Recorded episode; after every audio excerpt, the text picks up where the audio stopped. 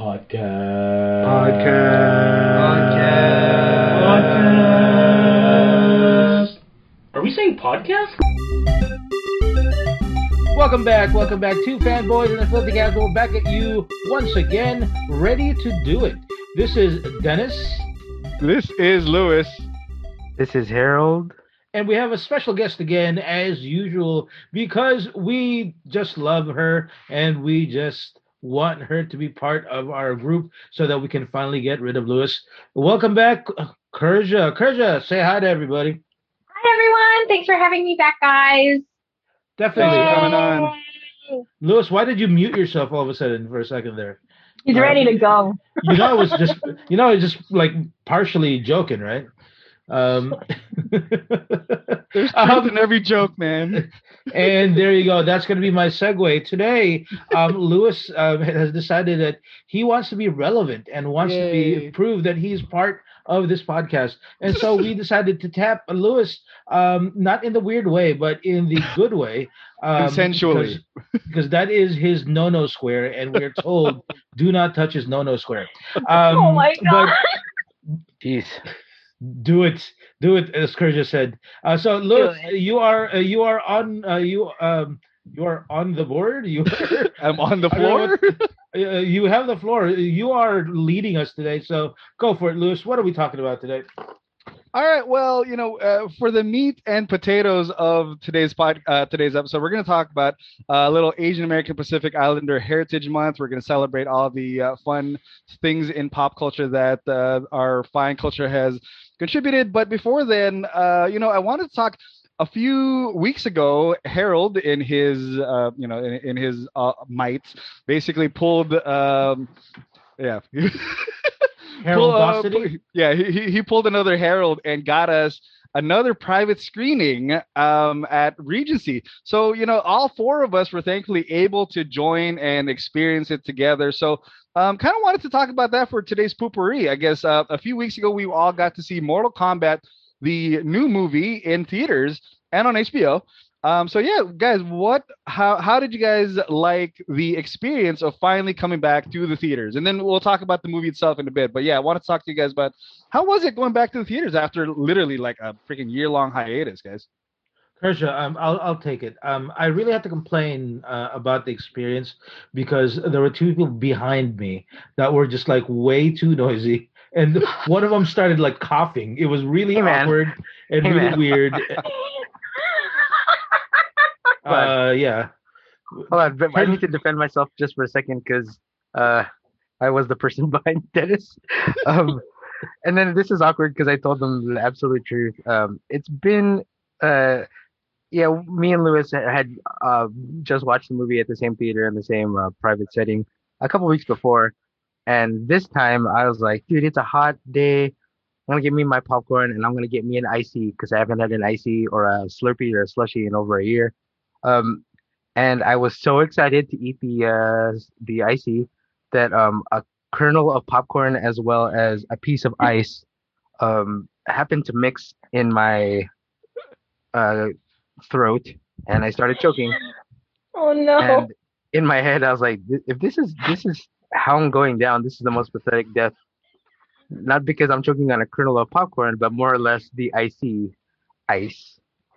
And I started coughing, and then I had to look around and be like, I, I swear, I swear, I'm choking to death, and I don't have the coronavirus. This people in front of me. I, I, I felt the, the cold grasp hand, grasping hands of death like surrounding me. That that that's what it seemed like once uh once Harold started coughing. Um, but um, you know, the the experience itself was pretty cool.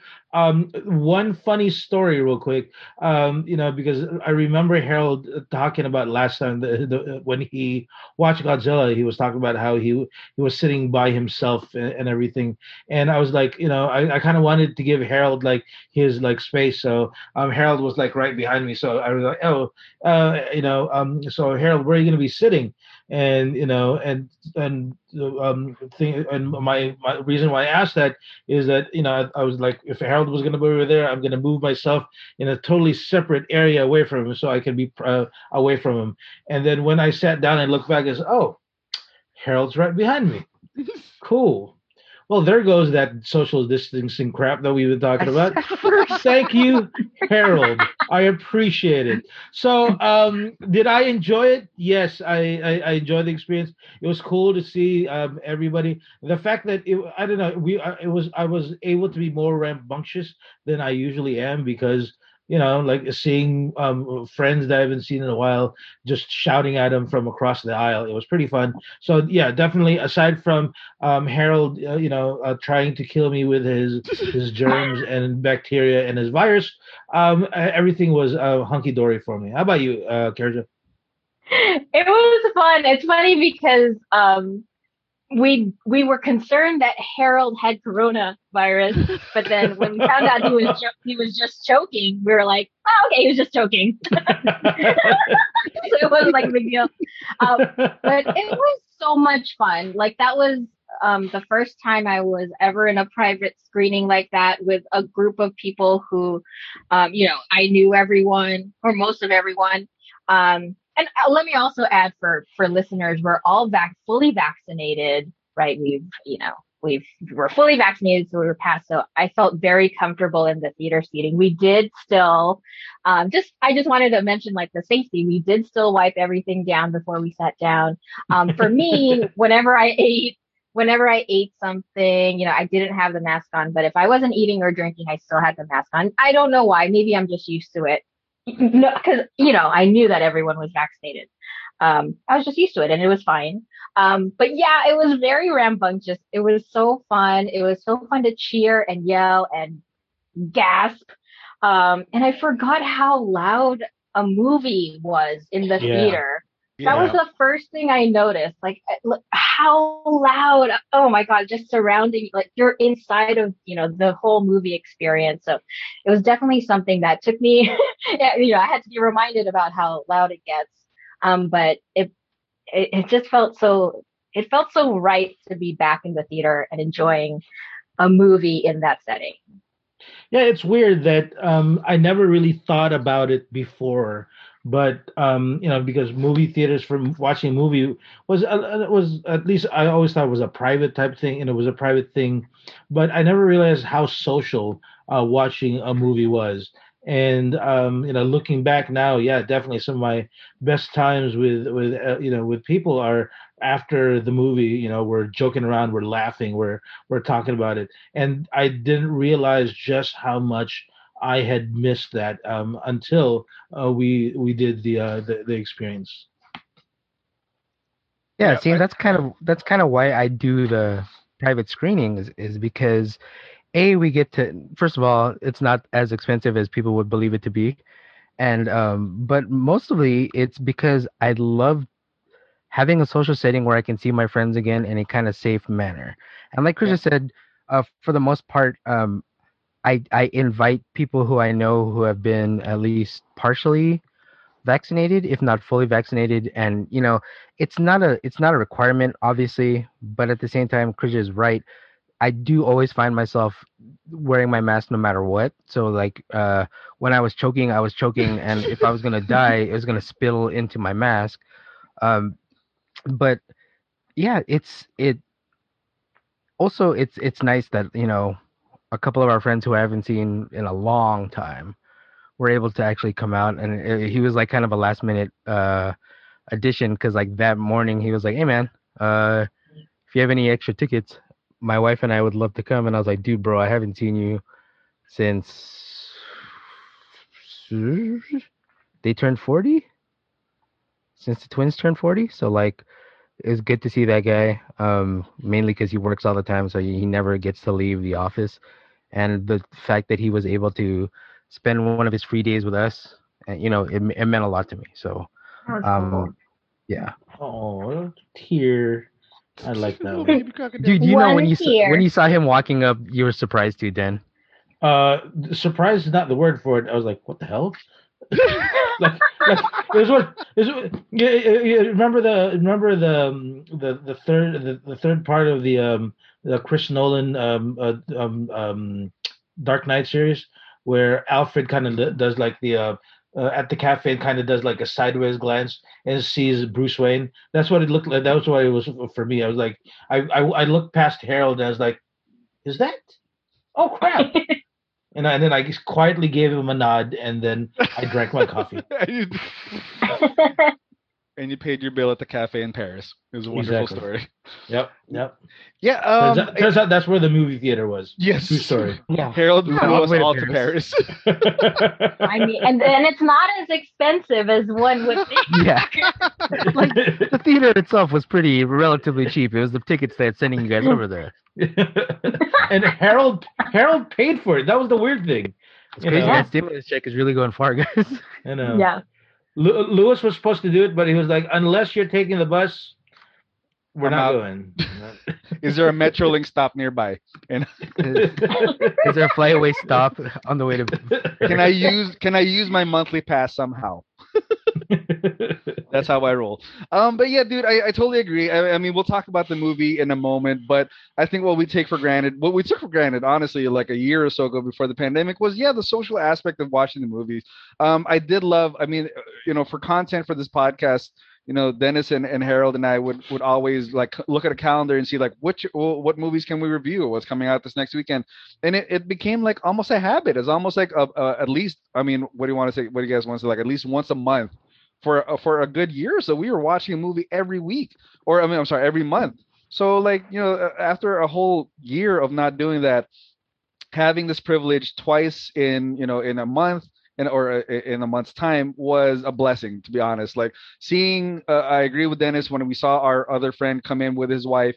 Like I really had to pause too. I mean, it wasn't as dramatic as a Nolan movie, but you know, I paused in the parking lot and I said, "That's really him. That's great." I gave him a big old hug. I gave Courage a big old hug.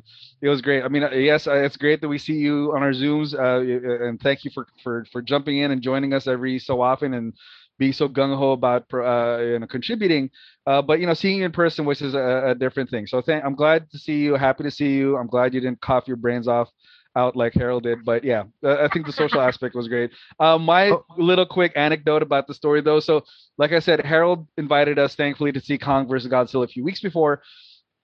Um, at the time, like my, uh, we did not get anything at the concession because they did not have anything at the concession. They only had popcorn, and my son and I were so hyped at the time to get like we're gonna get hot dogs and and ices and all this jazz, and we couldn't get it. And flip it, you know, or, or fast forward a few weeks later when we want to see when we well went to see Mortal Kombat, we went overboard. I literally had I felt bad because I remember working at the AMC cleaning up after slobs like myself, but we bought like two large popcorns because they don't do refills, uh, two ices and a bag of candy for this, nachos for that, and I was like, let's go crazy. I spent like probably more than Harold spent to, to reserve the theater, but it was kind of worth it because yeah, we splurged and we went nuts and it was just great. So yeah, loved it. Thanks, H.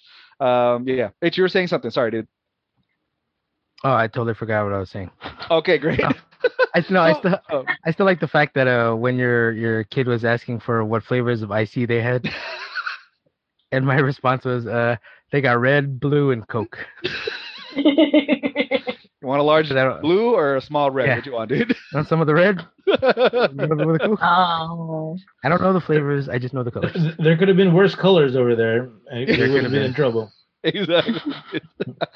All right. So um so besides the movie going experience, you know, we we we we we broke that in thankfully and we're looking forward to hopefully more in the future. Um I'm not sure how how, how often they're going to do these private screenings and hopefully yeah, the theaters kind of bu- bounce back to to to where they could be. Um you know, let's talk about the movie itself. I, I think um we like I said we had all had a chance to watch it. Um, I myself actually watched it twice. I watched it again on HBO Max because it is there for the next few weeks. But yeah, what did you guys think of Mortal Kombat the movie, the third technically movie of the franchise? Uh, not in that order, but what did you guys think of the movie? I'll go because I don't have a lot of experience with Mortal Kombat. I saw the one, the 19, was it 99, 95, whatever, the, Yeah. the first Mortal Kombat movie. I remember seeing that, but like loving the like techno soundtrack more than the movie. But seeing, seeing this one, the, it, it like blew my mind. And maybe I didn't have, um, set expectations. Um, but but I was just so impressed at the fight choreography. Um, you know, and it knew the best part about the movie is it knew what it was. Like it didn't try to be anything other than you know a great fighting video game movie, right? It it it, didn't try too hard, but uh, yeah, it was just uh, uh, I, I have to give like whoever did the fight choreography. Uh, that that was amazing to me, and some of those, and I love how they um kind of like harken back to the original video game with like some of the fatalities. Um, from what I remember. However, my only gripe, I was waiting for a friendship. I was waiting for someone to bring out a cake and bring out a friendship. That's all. We, we still have time for the sequel. Don't worry. We'll, we'll, I want a friendship. I demand friendships. No, uh, um, uh, Kerja, w- which one would you rather have, um, or which one do you think would make more sense, a friendship or a babality? Because can we still, can we use the term babality? I don't know, can we? Because we just friendship. I want to. I want cake. okay, well, because I, I I- imagine imagine in that movie out of nowhere, um, and uh, all of a sudden, um, uh, Goro uh, all of a sudden becomes a small baby Goro, and then he gets he and then all of a sudden he gets killed with, with you know. Oh God. I I, I would You, pay. you want to kill a baby? now It see, goes notice how babality to infanticide. notice how I chose. I, I I didn't choose a human baby. You know, Oh, that's I true. chose one of the. Uh, Oh. I chose one. I I chose a CGI baby. one, and I can't believe you guys were so like, uh, so like, um, uh, hurt by that one. You would kill, you would kill an imaginary, uh, you know, uh, CGI character that doesn't exist. How dare you? How dare Fair. you, sir? That always reminds me of that John. Mo- Uh, the uh, have you ever heard that uh, Patton Oswalt bit where he talks about like uh if he ever has like a, a baby, he wanted to have like some some if there was like a robot that could um like take care of the baby for him, but accidentally like uh skin the baby. And Oh, then the- Lord. The, the crowd starts booing, and he Patton Oswalt goes, "Oh, boo! Imaginary robot I just made up right now."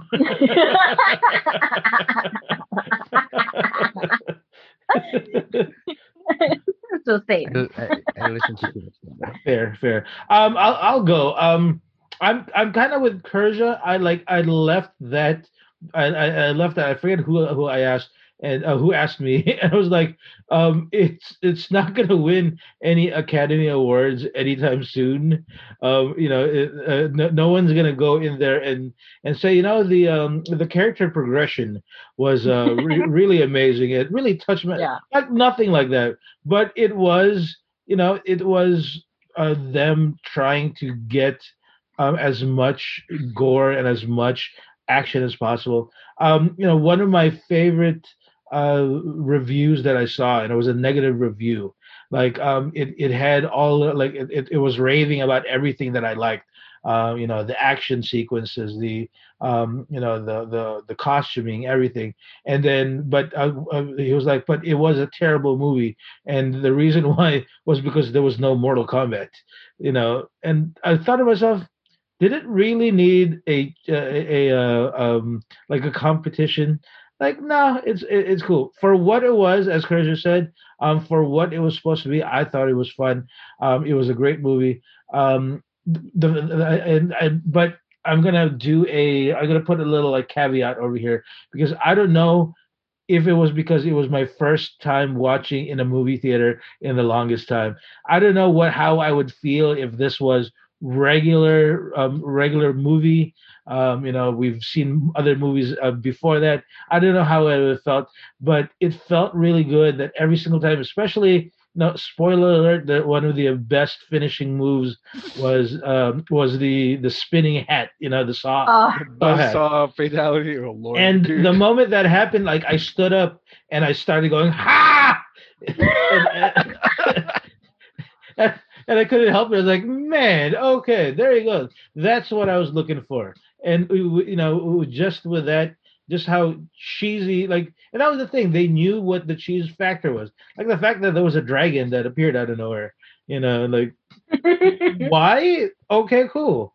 You know, wh- why is it that all of a sudden Sonya Sonya Blade has like um you know energy coming out of her arms even though she didn't work hard for it like everybody else cool just accept it you know the only Yeah. thing my only gripe is that she didn't do the uh you know the the the neck grab with her legs and then bring her down Like Uh, like Bridgette Wilson did. yeah you know that's the only thing i i, w- I would I would have wanted so my only one gripe Yeah. Well, I, I think the, the funny thing about what they they talked ab- or how they described this movie is that they didn't, for once, or as- I guess as a change of pace, they didn't hire actors to do martial arts. They hired martial artists to do acting, I guess, or to do this movie. And it's it, you're right, it totally shows. Um, I think you know the the um the, the the cast that they had was perfect for this movie. Uh, I, I like that theme. Like they knew what they were going into. They're not. They weren't trying to win any like you know uh, acting uh, uh, awards or anything like that uh, uh, unless you're into stunt acting and uh, martial arts because some of that stuff is amazing and like visceral and great which is just like you know what you expect out of a mortal kombat movie. So yeah i thoroughly enjoyed it too. Um i'm with you then. I'm not sure if i would have enjoyed it as much as i did if things were normal like if we didn't have the quarantine or the pandemic if we were had if we had paid 15 bucks to watch this i'm not sure if i would have been as happy uh, but yeah, maybe it is the it, it's the um it's the environment of, of watching The it. like, with- setting, with- yeah. exactly. The setting of being around friends and being raucous. And I think I'm pretty sure I did hear you over the buzzsaw of that fatality.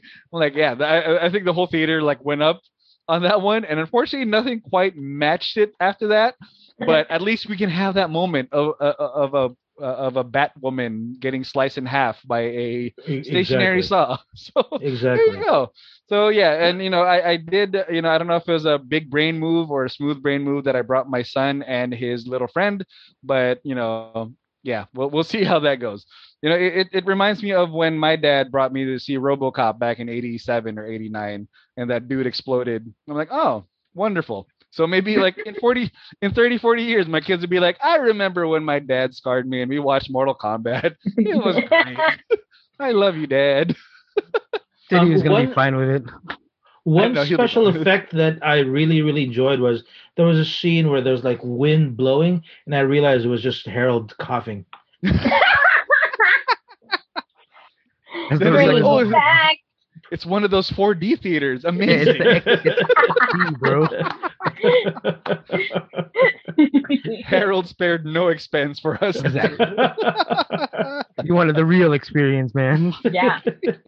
Um, my, my real quick review is, uh, as a dork who's watched both of the, well, technically now all of the Mortal Kombat movies on opening weekend, I guess. Uh, I've watched two of those Mortal Kombat movies with Dennis apparently, and then like I said, the other Mortal Kombat with uh, Dennis's ex best friend. Um, but um, having for the first notice time, how notice how you watch the uh, the crappier movie. with Yes, him. I know. Yeah, that's why he moved to Portland because of that. But um, the re like, mm, you know, video game nerds over here, where it's one of the games that were I I at least um played in the arcades almost as much as Street Fighter. So I when the first movie came out, I really looked forward to it, and then uh, got disappointed by the second one. So when the third one finally comes out here, and they actually have fatalities, there's actual good. Like remember in the first one, Liu Kang hits Shang Tsung off a building or off a, a bridge, and he manages to dodge all the spikes, and he still calls it a fatality. Uh, no, no, sir, Yeah, no. you are wrong, sir. Um, Kung Lao buzzsawing somebody's face, that's a fatality. Um, and then uh, yes, there was um, uh, Liu Kang doing the uh, dragon fatality, and way cooler than the dragon animality he did in Mortal Kombat Annihilation. So random, by the way. Yeah. That that was crappy. so like that fanboy part of me, I was super excited about like actually seeing good fatalities. Like Chris just said, actual decent fights. Like um yeah, there you know the fighting scenes. Uh, Johnny Cage versus Scorpion was a good fight. Uh, in the original one, uh, Liu Kang versus Sub Zero was one. But this one, there was actually like you know. Oh come on! kind He of- threw he threw a a, a threw a water bucket. yes, and it became ice shards and it Yeah. killed. Mhm. but he only threw the ice bucket because Talisa Soto was in the back being like, "Yo, throw the ice bucket." You Amazing that the you remember her environment. Shut up. I'm never forgetting her name. She'll always be Katana. But um, the yeah, it's, it's just like like everybody says, don't go into this thinking it's ever gonna be like any kind of acting exercise. You're just literally going in for the blood and gore. Like Jack's getting his arms blasted off. Uh, Oh yeah. Oh. that's like that's what you're there for. And then um the fact that they got a impersonator to do both Seth Rogen and Conor McGregor at the same time and called Oh, him he can Kano was very can go good. away. And Kano Kano was the highlight of the movie pretty much. Yeah, dude, Like, I'd uh, agree. Actually, thank you for bringing that up. Yeah, he was. Uh, I was sad to see him go, but loved every scene he was in. yeah, Yeah. uh, real quick, Harold. Um, why the heck does that guy, guy sound exactly like Seth Rogen? Is, is my is my question. Oh wait, I'm thinking of a different movie. Never mind. Hold on. Scratch that. Completely different movie.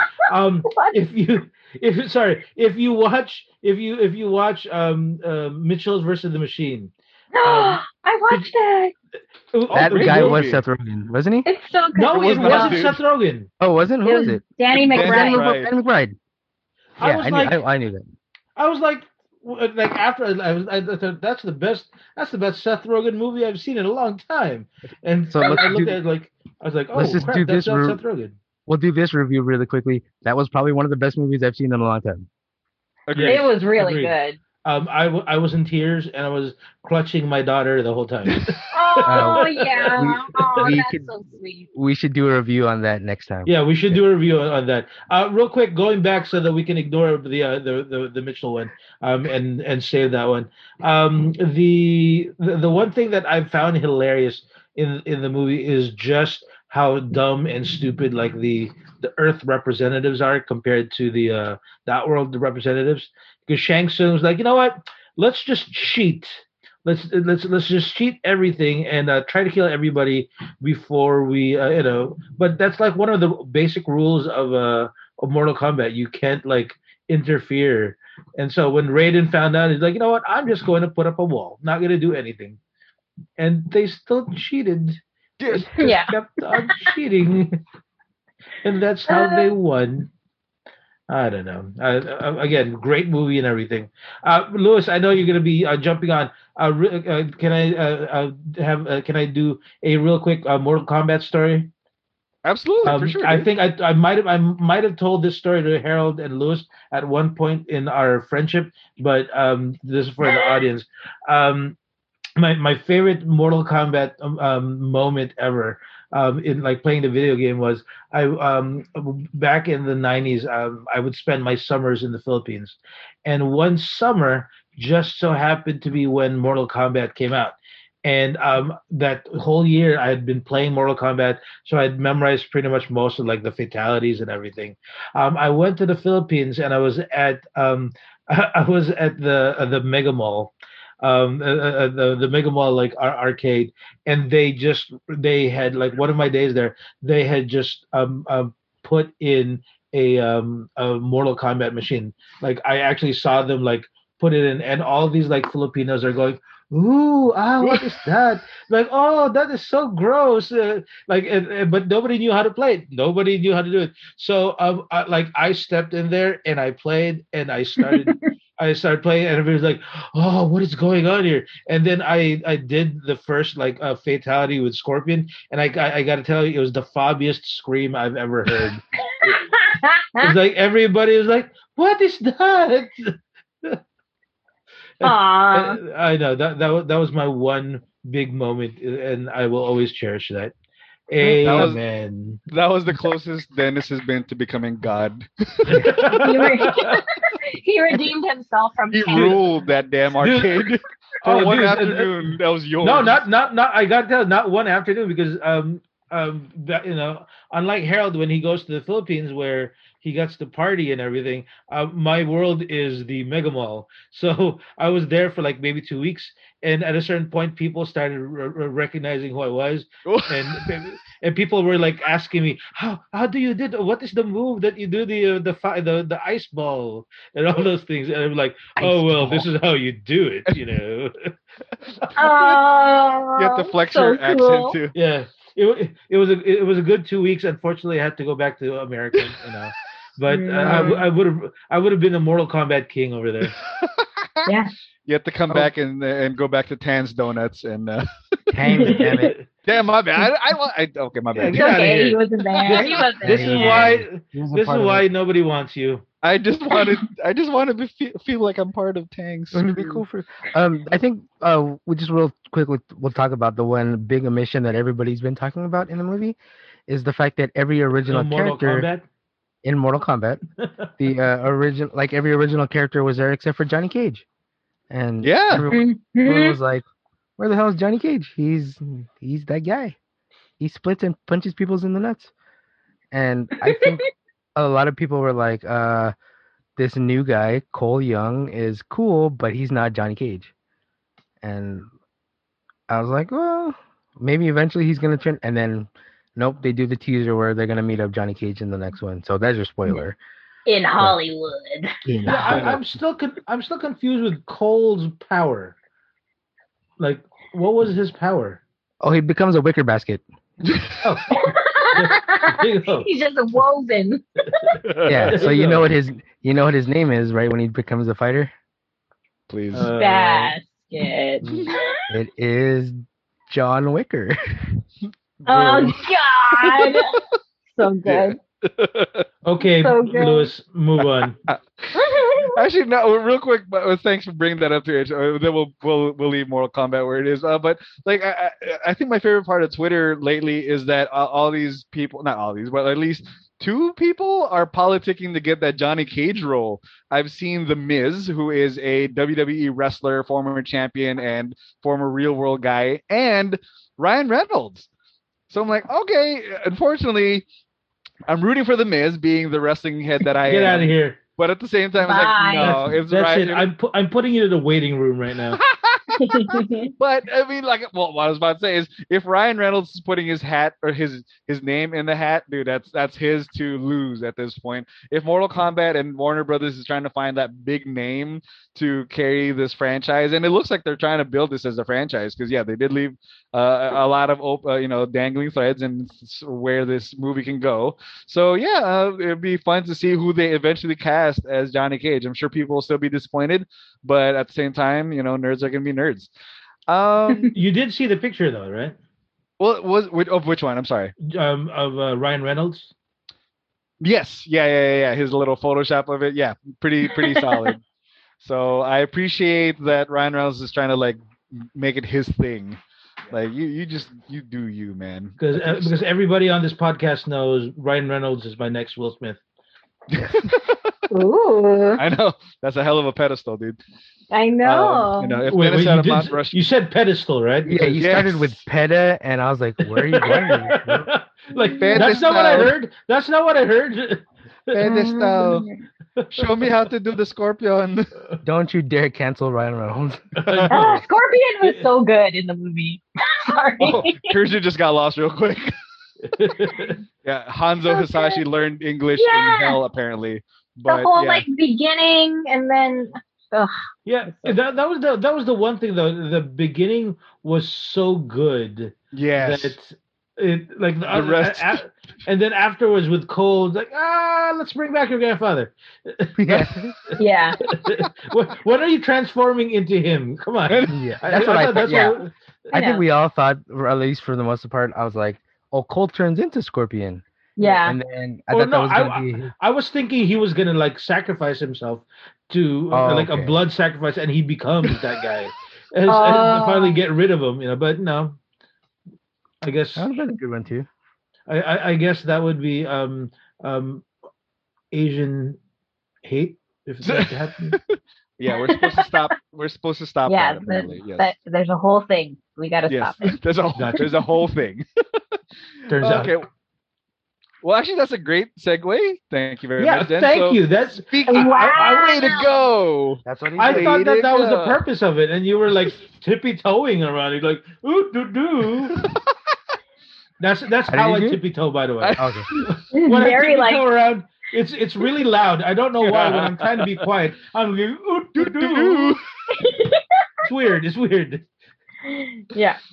Excellent excellent tiptoeing. Um so speaking of the cast like one of the biggest things that we can celebrate about the, this movie you know uh, the, needless or, or no matter how you like the movie or not is the prominence of an asian american cast. And you know uh, speaking of like i mentioned earlier at the beginning of the podcast um, that week it opened uh, a few weeks ago that uh, mortal kombat and the demon slayer movie topped the theaters um, and as well as what do you call it in the Oscars that happened that same weekend, we had a significant, you know, Asian American uh, uh, presence that in both in both the nominees and the winners. So yeah, for Anthony Hopkins won. that's right. I'm so and Seoul uh, won as well. Um, wait, no. Oh, it was not about the Korean capital. My bad. No, okay. no, no, no. That, Oh. that's not the, that's not with an No. E. No. Oh, No. Yeah. Damn it. I, I was misinformed by the internet. Damn you, internet. So, you know, um, May is, uh, if you haven't been on the internet or whatnot, it is Asian American Pacific Islander Heritage Month. So, yeah, you know, I thought it was a good segue. thought it was a month chance. of Mary. I thought it was also barbecue month, but you know, Oh, okay. it's it's many interpretations. Um, Gotcha. it's also my birthday, so we're gonna be celebrating like half a dozen times. So you know, get ready. Yeah, yeah. Uh, Courage, be, be ready because um, uh, Lewis celebrates like ten times. At least. Um, you know, and I'm backed up because last year we didn't. Wait, I have a celebrate. question. Yes. Will Lewis show up at his own oh. birthday event? he's gonna be late. He's gonna Yo. be late. you know, He's gonna be late. my wife is gonna drive me, so I will be there eventually. Thank you. Wait, Got are it. you, wait, hold on. Before you start this, you're saying that you're you're gonna have a special birthday because your birthday got canceled last year? No, I'm just saying I'm backed up because I, you know, we didn't get to do one last year. Oh yeah, because no, last no. year was an important year for you and Yeah. for Not for the people. people who turned 40 last year. Yeah. So you know, we'll we'll get Mm. back to you when we get when we get to August, Harold. Hey, hey, it's not about do you you know- right now, H. Excuse Courage, do do you know whose whose birthday is around May also? No. Uh, it, it's it's uh, Lewis's wife's birthday. Um, guess how many times? Oh. We, guess how many times we celebrate Lewis's wife? Oh, please tell me more than the times you celebrate Lewis. Well, you know, Because if anyone deserves to have more celebrations than Lewis, it's, it's the woman who up, Lewis's wife. Wait. it's the poor woman who has to put up with me. um, I, I think we all learned from the last time Lewis had birthday parties. Mm-hmm. Um, that his wife does get a birthday party, Mhm. It's except he takes over it, and then it's his birthday party again. Oh no. So she never gets her own thing unless we plan it specifically for her, Oh. because he will take over. Hey man, her her her 40 her her 40th at the at, at throwback or whatever that club was called. That was all her. But last year at the karaoke for Hello Kitty, yeah, I did take over that. That- that's that's on me. I uh, but you know whatever. It is. what- Everybody had fun. Everybody had soju. It was a wonderful evening. Yeah, there's All so right. many videos of her celebrating her birthday. No, wait a minute. I'm sorry. Nope. There's so many videos No. of you dancing in the middle of the stage Oh, and singing every song. No, no, It's- no, no. It's performance art, man. It's you know that's that's my gift to her is she she she gets to go sit down, babe, please. She gets to see Lewis croon and dance and everything. You know, it, it- it was good. It was uh-huh. good. It's the gift that stops giving the first time. it's the gift that never gave anything. It's the Oh, gift that stops her. giving. It, it stops giving after the first NSYNC song. Well, this has turned this has turned into a wonderful month of May so far. thank, thank you guys. No problem. So back to the topic, you a holes. oh yeah, yeah, yeah. You're right. That- that- that was- was a no, time. we're because still on a podcast. Asian We're still on a American, that's why. We're still recording, American, right? so you know, I, I asked everybody here in our little panel to basically let's celebrate you know Asian American uh, con- contribution in pop culture. Um, you know, and and you know, we obviously we don't record these or we're, we don't live in a bubble. We don't live in a vacuum. And the last few weeks, last few months has been a little rough. Not little, uh, has been very rough for the Asian American community. So you know, a, a lot of um, hate, violence uh, against our elders, our youths, and everything around that. So you know, today uh, for the month and Did looking you forward, say you know, Utes? Youths, yes, the youths Two youths. of today. Um, you know, I, I we I kind of wanted to challenge every not challenge, but I wanted to ask everybody to kind of help celebrate and like let's recognize uh, our contribution to pop culture. Like we are still a pop culture website, so we're not going to get all political or socioeconomic or whatnot. But oh, like we never let's, do let's- political. Oh, absolutely not.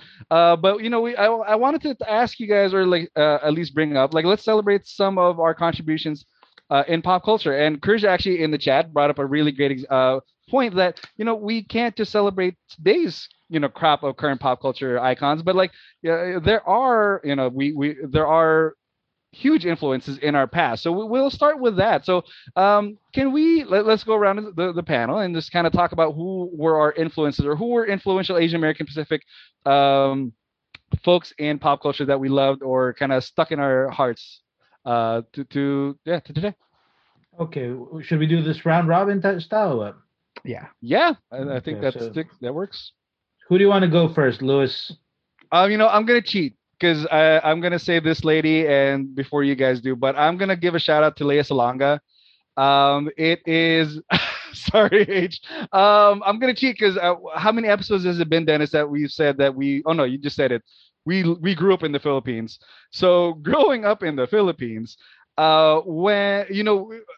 As a as a young man, I knew who Lea Salonga was, but when she was offered or she when we found out she that she was singing the main song in this little movie that was going to come up called Aladdin like a, a lot of our you know uh, there was such such a sense of pride in the Philippines back then. And fast forward a few weeks or a few months after the movie dropped and we finally got a chance to see it we did not know what we were in for. And she became like an icon with that song along with the song. And then you know following that up with a lead role in in uh, Miss Saigon she became like so huge back then. And it was it and uh, like I premised this whole thing like there's a sense of pride um, that comes from seeing one of our own kind of break that uh, you know break that that that that, that atmosphere and be part of the uh, of, uh, of at least you know mainstream uh, back then. So that's my first pick one of the most influential women uh, singers um, in, in my youth uh, Lea Salonga. Y- y- Did you say Utes? Youths, yes. Yeah, I, I don't know how to speak today, dude. Hey, Gotcha. Lewis, you know, uh, Miss had Saigon came coffee. out before Aladdin, right? Yeah, I Oh, was really? gonna say that. Um, See, I don't even know. Uh, we didn't have the internet back then. Cause no, cause in the when I was in the Philippines in 1990, there was displays for Miss Saigon everywhere, and I had Oh, no wow. idea what it was. And then they were like, "Oh, the only reason that there's all these displays for this um, this soundtrack is because the girl that's singing it is Filipino." And I was like, "Oh, is it in English?" And they said yes. And I was like, "Oh, but she has a weird British accent, so yeah." Very confusing. because Well, um, uh, people in the Philippines had had British accents. Apparently. Here, here, my only problem is I didn't really, I didn't see Miss Saigon till like I was here. So all the posters were up and stuff. Like, Mhm. but my my my wonderful folks were a little. I mean, besides my dad taking me to see RoboCop, but they were a little conservative about, uh, you know, plays about harems and all that stuff. So I was like, I don't think you're ready for see this. But anyway, so yeah, um, that was my little Miss Saigon. Uh, Gotcha. Um, I'll go next. Um, uh, you know, growing up um, in the Philippines, um, turns out there was a lot of us there, and so um, it, uh, there was really no like I, I didn't realize um, like the, the difference. But it wasn't until I moved here to America that I realized just how um, how significant um, uh, an actor is in one of my most favorite like shows ever. Um, and uh, the person I kind of, but one of the icons that I want to talk about is George Takei. Um, you know, George Takei, of course, um, of Star Trek uh, fame. Um, he is, you know, uh, Sulu, um, will always be there. Um, and I still remember watching it. And there's one episode in particular, and everybody, of course, knows that episode.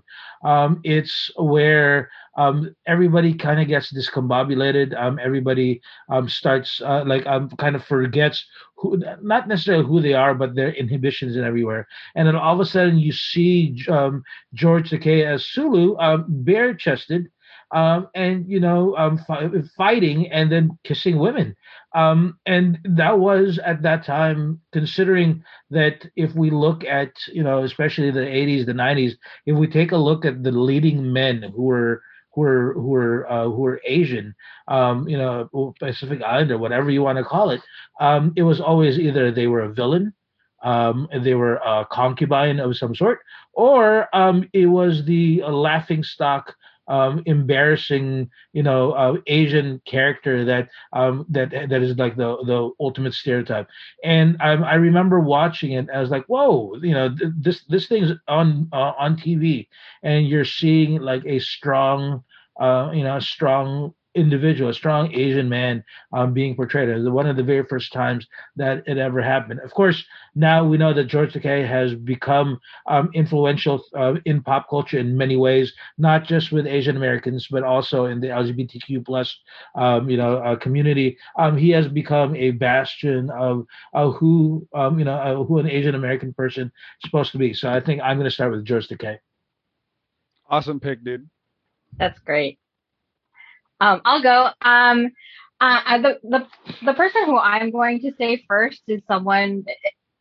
Uh, she is probably the first, um, the first person I noticed who looked like me on TV.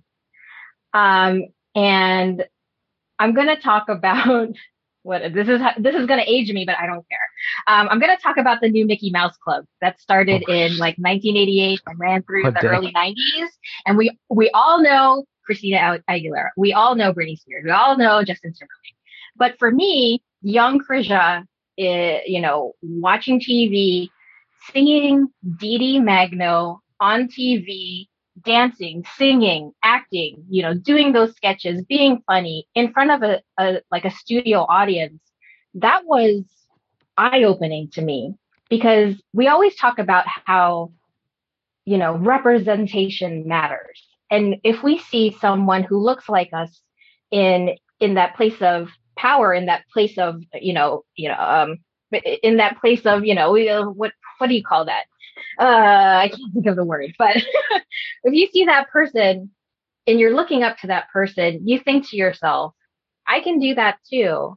And Dee Dee was that person for me. She was the first Filipino American kid who, you know, who, who, who did all of that, who acted and danced and sang. And she was on the new Mickey Mouse Club. And sure, she didn't get as much, you know, um, notice as you know some of the other members of the club but she since then has you know continued with the singing career. She i saw her a couple years ago actually. Um, she did a the production the east west players production of next to normal. So i got to see her on stage and i was like in the third row and seeing her my hero as a little girl grown up and still rocking it and killing it on stage singing and dancing like it was it was full circle for me. So I'm I'm gonna give her a shout out. Um, probably someone no one expected, but she did mean a lot to me as a kid. Uh, Courage, funny part is I was actually going to use Dee Dee um, as um, as one of my examples. Um, Did you really? But yeah, but the funny part, not for not for uh, the Disney one. Um, I know what you're but, thinking. But um, first and foremost, I knew her because I actually got to see her once um, as Kim in my, Miss Saigon during uh, mm-hmm. uh, during a tour. You know, um, but um, she is uh, she was one of the uh, main voice actors in um, in Steven Universe. Um, oh. And she is. Um, you know, she is uh, her, her um, actor, the actress that that plays Pearl um, so she's in the uh, the original one, the um, the um, the Steven Universe Future. She's in the movie, and it's funny that when I first heard it, I was entranced because um, if you are a fan of her, uh, and Lewis, I was talking to Lewis about this. Uh, there's a lot of amazing Steven Universe songs that that focus that um, that really um, that really is her singing, and it, her singing to this day still is amazing. Still very, okay. very, um, uh, still, still very emotional. Um, you know, uh, my daughter is a huge fan of her. Um, you know, um, she she's actually uh, like uh, she's seen her alive because she she, she watches like um, when when uh, when they they go on panels and everything. And it's always been something like, dude, I always tell people that she's Filipina. She's you know she's a great singer, and of course I don't want to tell her that she was also in a that she was also in Sister Act back in the Habit. But Yeah, That's what I was gonna. Sister too. That's that's another one. But but the one I the, the reason why I was going to use uh, choose her is um the Steven Universe. She is still amazing.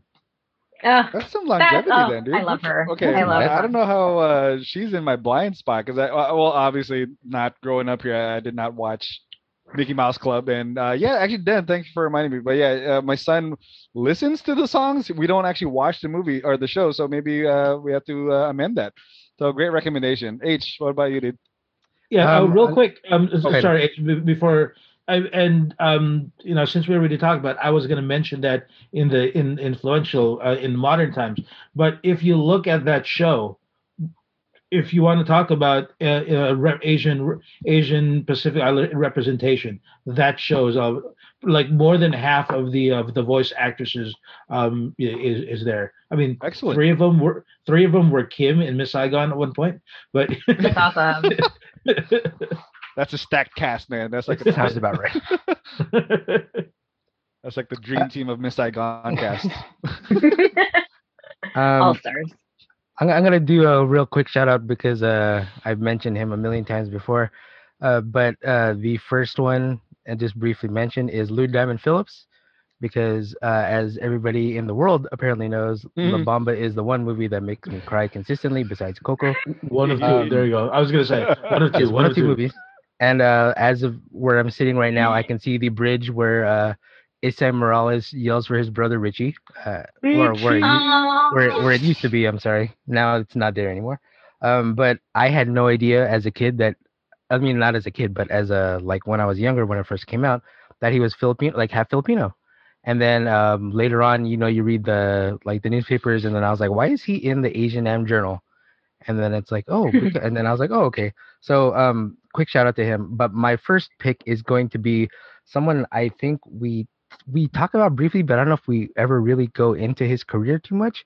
Um, but it's because he looks he looked as a kid he looked just like my god brother, so we used to make fun of my god brother all the time. Um, but his name is Ernie Reyes Jr. and he uh when I was a kid, and uh, yes, this does age us very well. Ernie Reyes Jr. was in everything that I loved.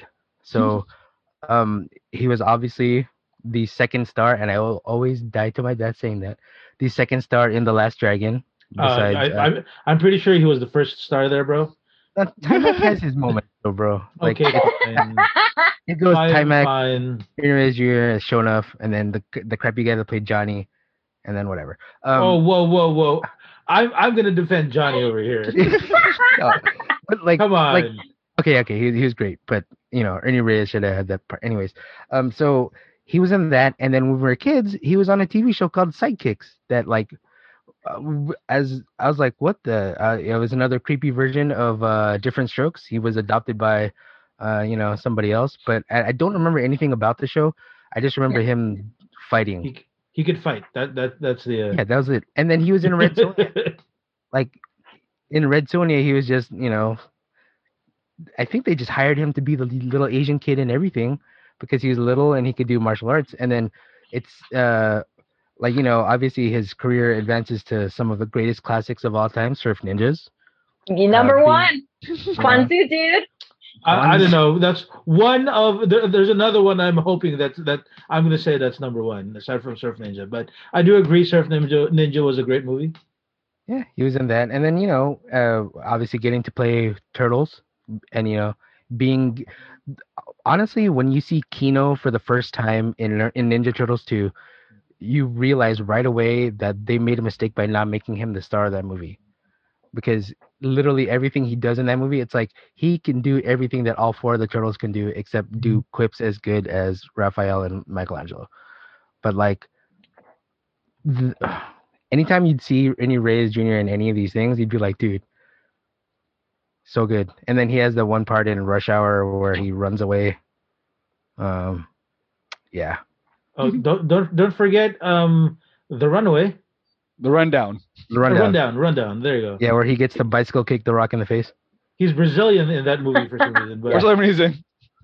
But you know the thing that I know him most about is that he used to eat at Sanam Luang a lot on Saturday nights after after training. Oh, and that's after clubbing. no, that'd be even worse. but we'd see him and be like, "Hey, you." That Oh, that's cool. that gay. Yeah, uh, I mean, every time the Chiefs had a, a playoff run or a game on, I would have to have I have a ugh, I would say Kansas City the way he does in rundown. Hey, Kansas City. Um, for yeah, dude. Um, what do you call it? For mine, uh, I'll do a couple uh, or just two honorable mentions before I go into mine. Um, my two honorable mentions, I guess, would have Whoa, to be. whoa, whoa, what if those honorable mentions are the ones that I'm waiting for? Oh, my bad. Yeah. Okay, you know what? You're right. Yeah. We'll skip that then. We'll skip that. Good then. idea, good idea. No Yeah, honorable just, mentions. just because Harold gets to do, oh, I want to do a shout out so that Yeah, no I, one- get to talk, I'm- so I, I get to talk about my favorite movie of the whole wide world. Stealing La Diamond di da. for me, damn it. Between the Every lines and you're tiptoeing. You there. could, have, you could have done that. I would have done Ernie Reyes. eh, um, I would have. I would have chose. I would have chosen Ernie Reyes Jr. in a heartbeat, dude. Come on. I think all of us would have done Ernie Reyes. Jr. I I would time. have done. Especially Yeah. Surf Still Ninja. will. Wait, what's I? I literally I quoted Surf Ninjas today. I still quote it. I have problems. Stupid little brother and his Game Gear. Come on, bro. Game Gear with no cartridges in there. Get out of here. Get out of here. Such a liar. Uh, okay, so for my next uh, my next choice, it's gonna be a, a, a- an odd choice. I, I'd like to think or whatnot. But as I promised before, I'm I'm a bit of a wrestling fan. So one of my and more most influential uh, people uh, growing up is Yokozuna. Uh, he was a WWF champion back in the 90s. Rodney Anoa'i uh, from the famous uh, Samoan family of wrestlers. Um, it kind of goes back to what Kurja was talking about about representation. Um, not necessarily that a 500 pound Samoan guy represents me, but I kind of loved how growing up, this dude was the biggest, meanest, worst bad guy the WWF could come up with to put up against the, your heroes Hulk Hogan and you know Bret uh, Bret Hart and everybody else, and they could not stand a chance against him. And uh, it, it, it, in, in an odd way, it kind of filled me with pride. Like this brown dude. Now, it's hard to premise, or uh, for the listener, for the younger listeners at least, it- it's hard to imagine not be, being able to Google somebody's background or whatnot. But I fell, you know, hook, line, and sinker with the whole premise that oh, he's Japanese, even though I found out when I was much older he's actually Samoan from freaking Carson.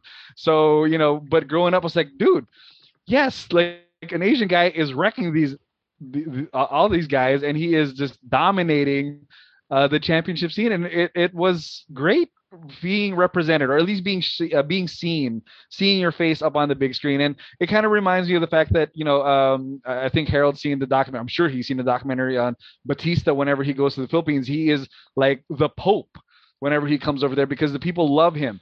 And so it- it's kind of the same way, I guess. Like when I saw Yokozuna back in the early '90s, just you know doing this thing and just wrecking everybody in his path, like uh, there was a sense of pride, and it was like that's awesome. And uh, I- if anything, that that pride actually like multiplied even more when I found out, you know, later on that yes, he was, you know, Samoan or he was, you know, an LA kid who, um, you know, from this great uh, legendary background and all and all that stuff. You know, he has passed uh, passed away, but his legacy li- lives on. Like currently, my wife's favorite wrestler, Roman Reigns, who wrestles without a shirt on, as he she would uh, remind me every time he comes on TV, um, is currently a champion, a cousin of the you know one of the legendary Anoa'i family. So yeah, his legacy li- lives on.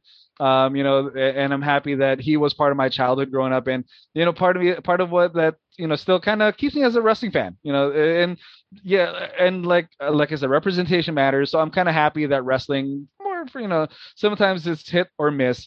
They ha- they have diversified their you know their, their champions, the faces of their champions lately have diversified. They're more African American champions. You know, like I mentioned, uh, Roman Reigns, obviously, and not to mention The Rock, obviously, is still a freaking icon for that company. So, you know, props for that for for for wrestling to evolve and being a little more rep- representative. So, yeah, that's my that's one of my childhood heroes, Yokozuna, Rodney Anoa'i.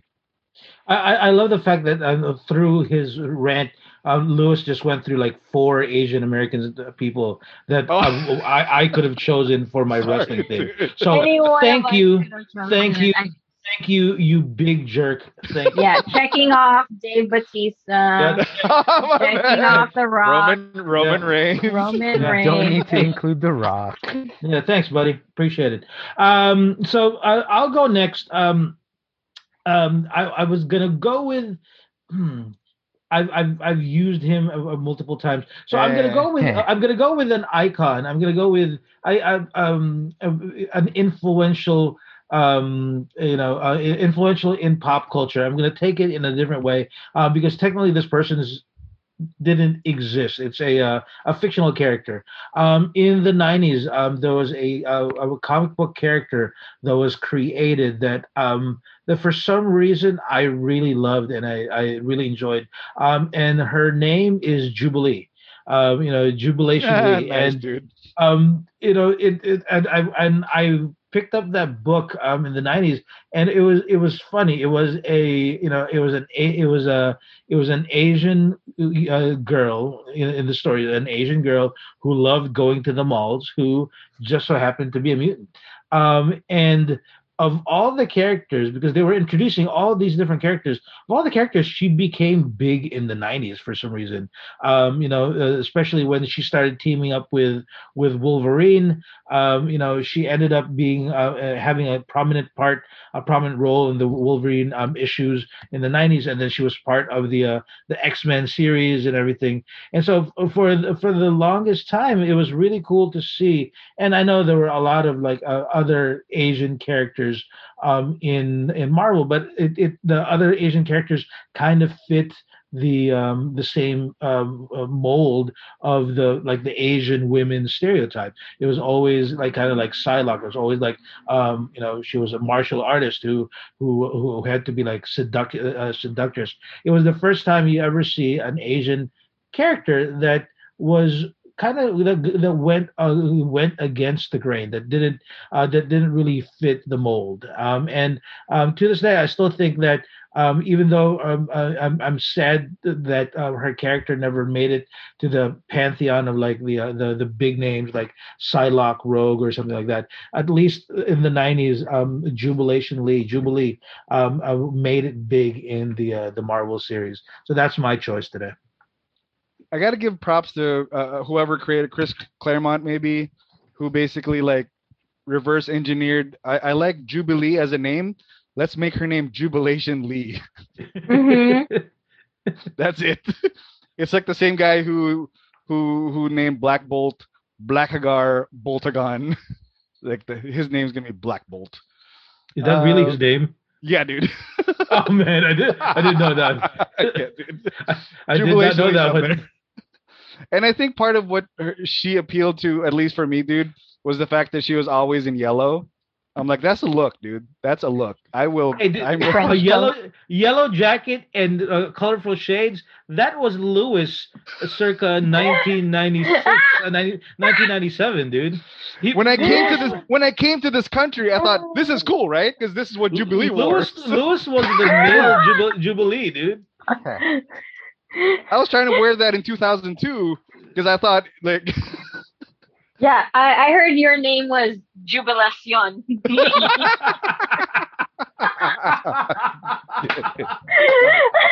oh. Oh, Thanks, I hate it. Uh, Sup, Jubilation? Jubilation. Oh man. All right, Courage H. Oh, okay, I'll go. I'll go. Um, and this might be Harold's too. I'm not sure. Um, but I, uh, I, I know that Dennis brought it up before how um, Asian Americans during a certain time were portrayed as stereotypical nerds, right? Or you know, a comic relief, or or someone, you know, I mean, and and someone who like they were just portrayed as people who, I mean, they were stereotypes, right? And um, the first time I saw like a cool Asian American person, um, I was watching MTV and I saw the video for Today by the Smashing Pumpkins. Ooh. And when Billy Corgan drives that ice cream truck and picks up his guitarist, you see a Japanese American uh, guitar god James Iha. And um, seeing him on my TV rocking out, I've never seen that before. I've never seen someone Asian, Asian American, not that much older than me, playing guitar in a cool alternative rock band in a video on MTV, right? It, that, that that was just it was it was a it was a nice awakening to me, and um, yeah, it was like the first time I saw someone real cool, you know, real cool, and he was just an artistic, creative musician, and um, I like to give a shout out to James. And I'm glad that he still makes music. He did some like he was with the Pumpkins for the longest time. He did a couple solos. He's produced a lot. He's still making music. And he's just still so cool. Ah, I love him. So that's my little shout out Yeah. to James Iha. I was thinking of that too, actually. I knew it. I was like, yeah, that's a good call. I like that.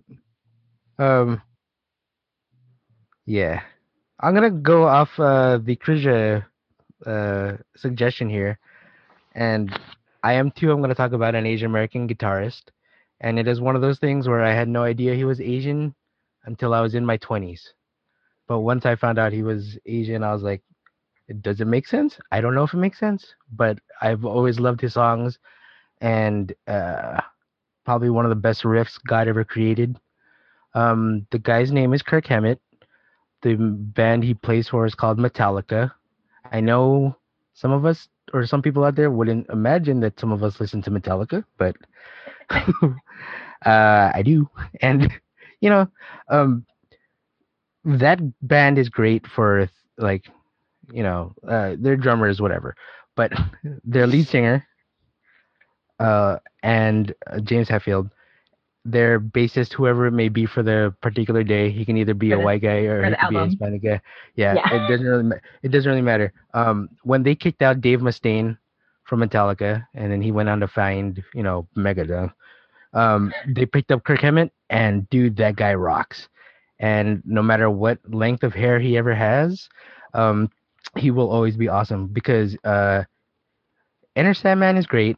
Enter Sandman is one of the, you know, most recognizable guitar riffs.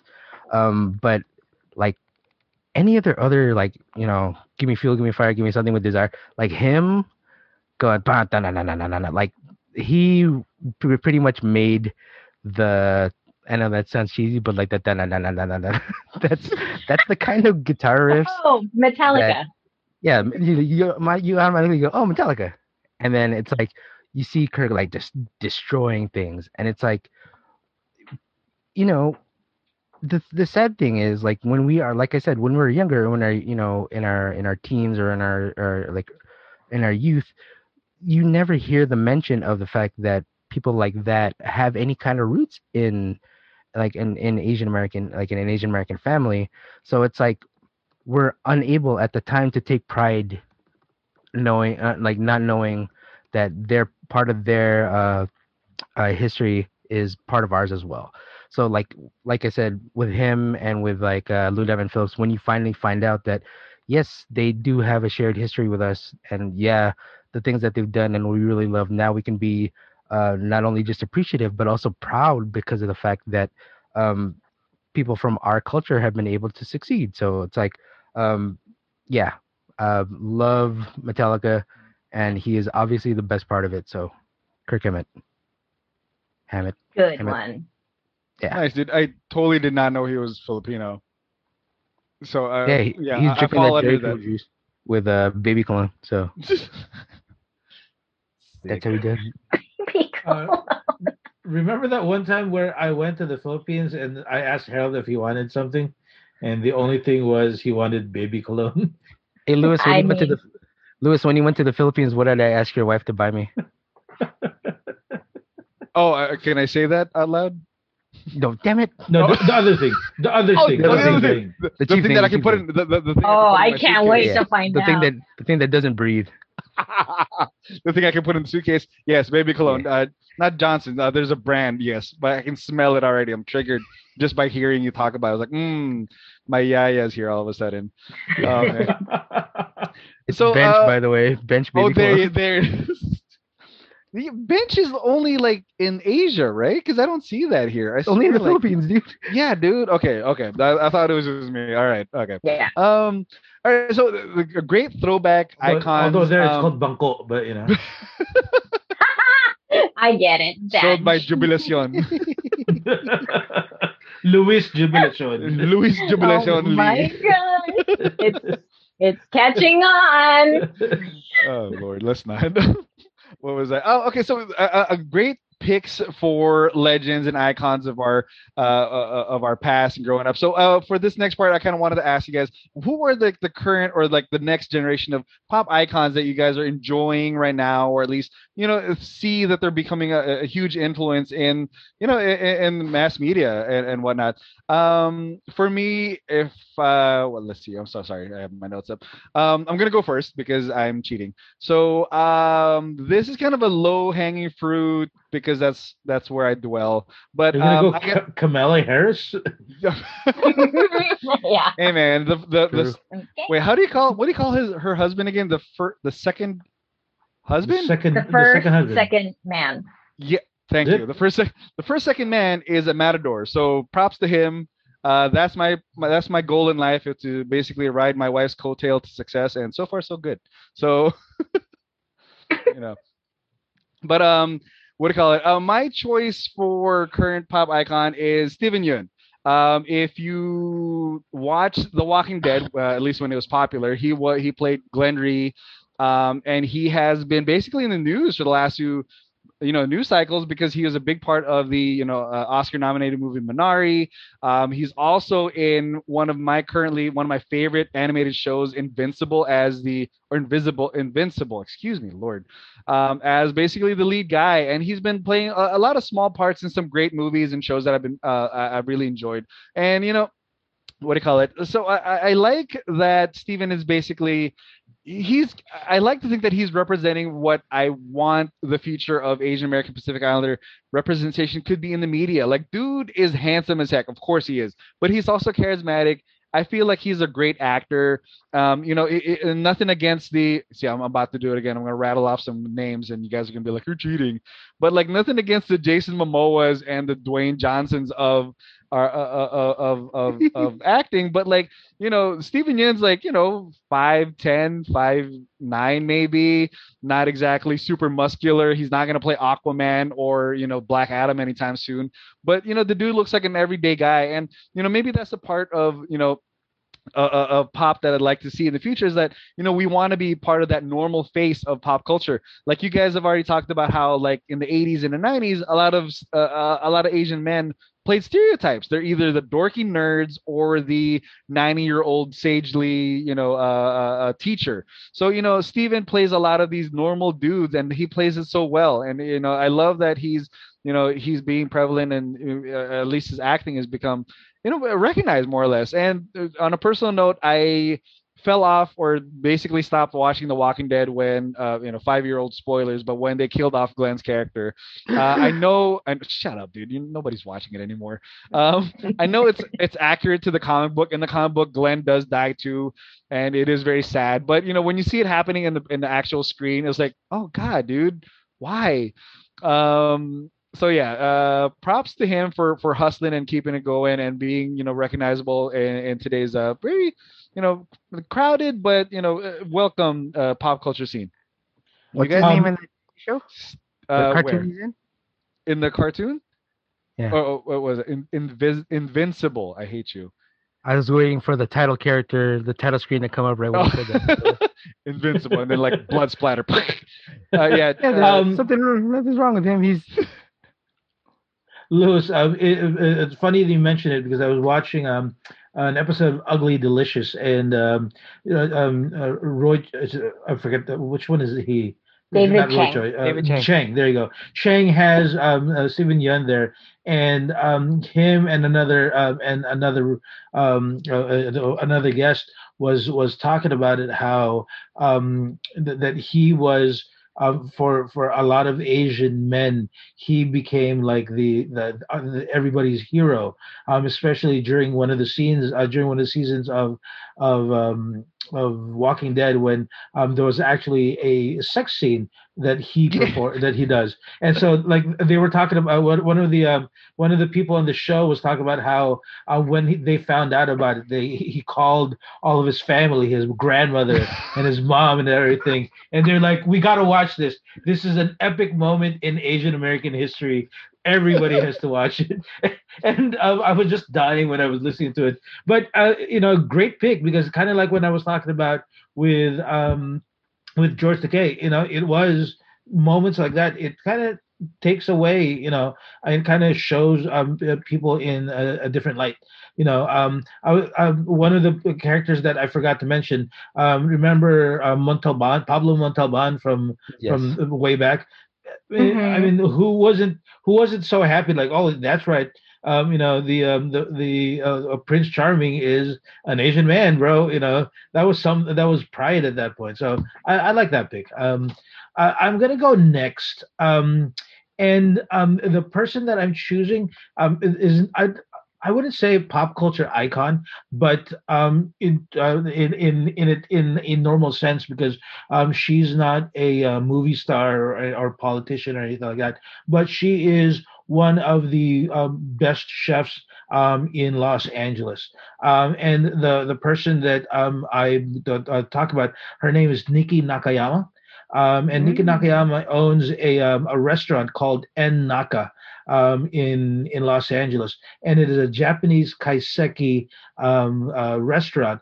And um, you know, I was watching, uh, and I was watching and fi- learning about her just recently. And one of the the, the funniest parts is that um, her story, you know, her story, her journey to uh, to become one of the one of the best, um, you know, not just uh, not just Asian um, chefs, but a, a, female Asian chef. Uh, and her path there basically represents the story that um, a lot of us have, where um, you know our parents growing up um, didn't really want us to go explore. You know, like you know anything fancy. It was always it was almost always make sure you have a good job, make sure that you you're you're gonna get a a, respectable degree and all those things. And she kind of like went against the grain, um, and now she you know um, before the um, before the um, what do you call this before the uh, pandemic, um, I was actually going to be uh, uh, bringing my wife there for like a, uh, an anniversary. Wow! And you know, for a um, for a uh, for a Japanese restaurant, um, the kaiseki meal um, with wine and everything is about five hundred dollars per person. That's you why know, I said uh, wow. exactly. You know, but but but that's the thing though is that um the what and, and as when during in one of her interviews um she said that um, her um, her her restaurant, she actually does not because uh, a lot of um, chefs right now part of the appeal is they open up the the door and they open up the windows um, so that uh, everybody sees the chef and you know it's almost like a show. For her, she actually closes it because most people don't see women especially Asian women uh, when they see an Asian woman in charge of the food, they're like, why why am I paying for why am I paying five hundred dollars for this? And for her, it's that it's that frustration, it's that um, passion for that that um, that when I was reading about her, it, it, it, she was such a fascinating character. And so, um, you know, definitely once um, once um, once everything gets lifted, I definitely still want to bring my wife over there. I want to be able. She's just um, an individual, especially uh, considering who she is in a you know in a if you look at if you look at Food Network, it's always either men, you know, white men, you know, white women. You know, I hate to be stereotypical like that, but you know, you only every so often you get uh, Ming Tsai, and that that's their like token. You know, that's yeah. the token uh, Asian man there. You know, mm-hmm. but but that's it you know so um, it would be interesting to see um, um, En Naka succeed and you know bring in um, you know, um, a whole slew of um, strong women chefs and become successful at that.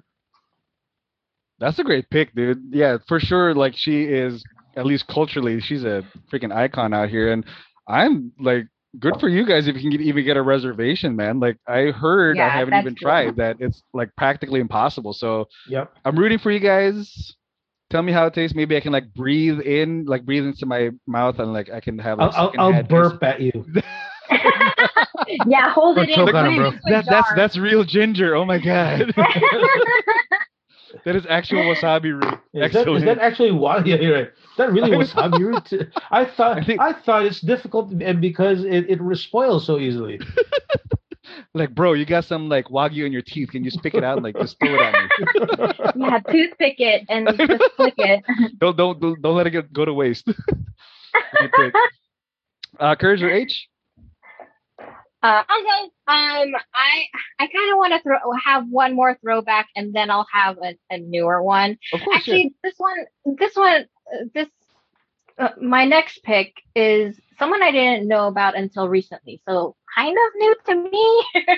It's um, new to you. There you go. to me, he's new and um, influential. Unfortunately, he's he's passed, but um, I was unaware um, of uh, of what he did. Uh, anyway, I'll talk about him. His name is Tyrus Wong. He is a Chinese American um, artist, um, and he did a lot of uh, background work on a lot of Disney movies.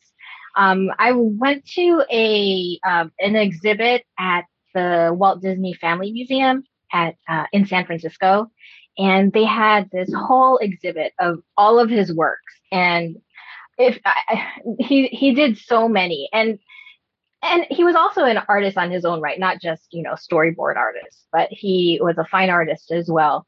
Um, but I didn't know that. I didn't know that there were Asian Americans who, had um, had an influence on Walt Disney, who had um, some some sort some sort of connection to a lot of our favorite Disney movies. And yeah, it was a he was a background artist, but you know those styles are still iconic. Like Bambi is one of them, right? So you're like you know those landscapes, right? You just you just know. Um, so it was really it was such a it made me feel good to know that there was someone behind the scenes working alongside how many other Disney Imagineers do we know about, right? A, a lot of them, you know, we can talk about the the grumpy old men and, you know, Mary Blair, but to find out that there was someone else who looked like me, you know, putting pen to paper and working their magic and adding their little touches and their own experiences into something for all to see. I thought, and and learning about him very recently, that it's just fresh in in my heart, you know. so it was just, uh, yeah. So I want to add Tyrus Wong into my list of Asian American um, influences.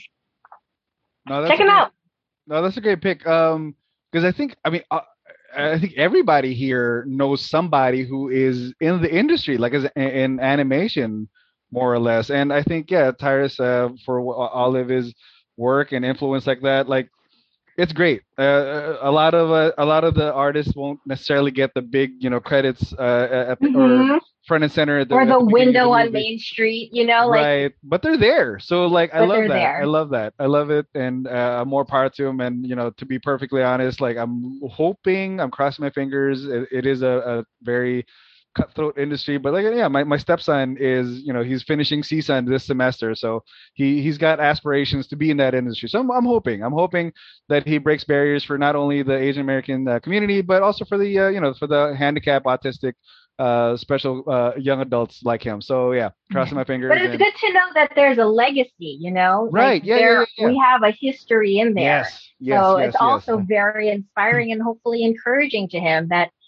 there are people and maybe, you know, that he can do it too. yeah, that we all can do it too. Well, not me. I can't draw for squat. So, but yeah, uh, somebody else can do it. much, Yeah, much you, more talented. Did, you know that uh my brother-in-law's cousin is a used used to animate for Disney? No, Yeah, she went to I think she's maybe she went to St. John's too. Her name is Pam Pamela Palma. Yeah, she was a she She had three P's in her name. Yes, she has to. Be. but uh, yeah, she just recently just stopped working for them. But uh, she was part of the big layoffs. But up until then, she was uh, she was doing I think Phineas and Ferb and some of the Really? Disney shorts. So and then she said there's a lot of Filipino animators out there at, at Disney. So you know, That's cool. good that our uh, we got people out there at least. Yeah, dude. I'm, I'm Um, really sad. I really thought her- her- that was like a, a setup to a joke with uh, the Palm Pamela. Pamela Henderson. Yeah, I was like, um, this is gonna be awkward. I thought I was gonna ask, is her first name Rosie or? There you go. Jesus. Oh, she must have been very popular in high school, I guess. Uh, she was the thing. um, Yeah. I'm gonna go with a actor that I appreciate a lot, mainly for the fact that uh, he brought my name to prominence in terms of not, Wow. Damn it, damn it, damn it. not a lot of people were clamoring for dudes named Harold until a movie No. called Still Harold and. Kumar Go to White Castle, and uh, talking about John Cho. I love me some Cho. Oh wait, not that Cho. Not that Okay. joke. well, well, Cho, if you're listening, I, I- you're you're cool too, but you almost broke our buddy's back. Um, the uh, John Cho, Sorry, like most, Cho is another word for rice porridge, by the way. Uh, is it really? Yeah, It is so- actually. I love me some Cho also. there you go.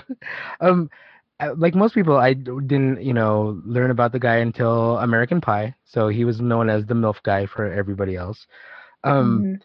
but when they put him and uh, Kal Penn as the leads for Harold and Kumar, and I didn't even realize like that was one of those movies that I was like, oh, well, obviously it was during my stoner times, and I was like, dude, there's a movie about two stoners, and then I was like, all right, cool, let's go watch it, and not even thinking about, you know, the fact that you have an Indian and you have a Korean playing the two male leads that aren't you know stereotypical. And it's literally that movie it like throws stereotypes in like they, it, it it's like shooting everything into its face where it's like everything that you thought Yeah. about the the asian stereotype they are not those things. I mean uh for the most part and like like uh kumar like the whole time is really fighting against uh being stereotyped.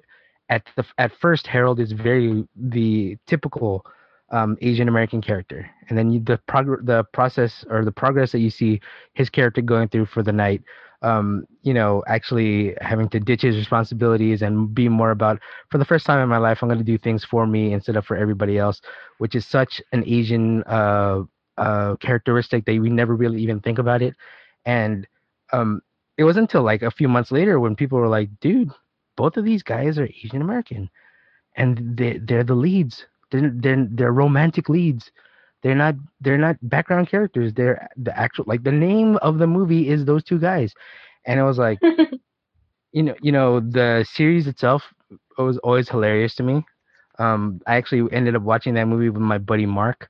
So when we left the movie theater he was like yeah it's harold and kumark so that was our little stupid thing. Aw. Uh, 20 years later we still do that thing um and then you know he has such a it's it, it he has such a weird um uh character arc in terms of everything else he's done like currently he's doing uh dramas like i forgot the name of the movie that he just did but it was like a suspense movie where he's Yeah. searching for his daughter i, I can't like I, Mhm. i'm not looking at I'm not looking at it, so I don't remember what his name is at the top of my head. But you know, starring role in all the Star Trek movies, we learned that he's a fencer apparently.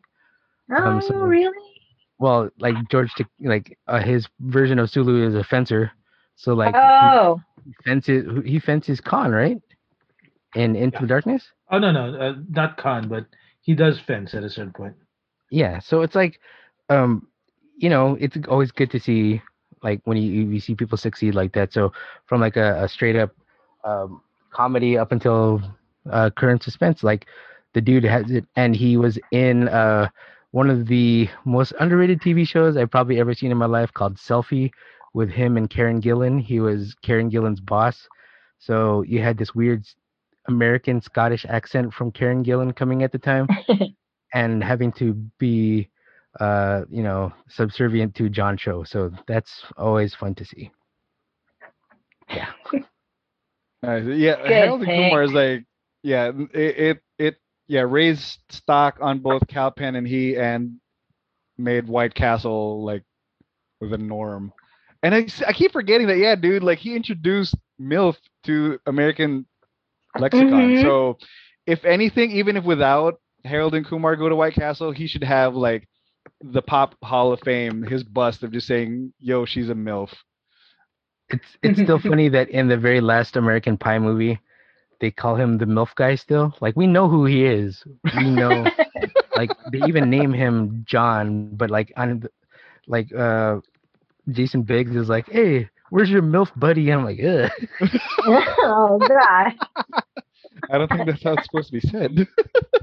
oh man. Okay. Um, I think uh, Dennis, uh, correct me if I'm wrong, but I think we have enough time for one last round, and then we'll wrap it up.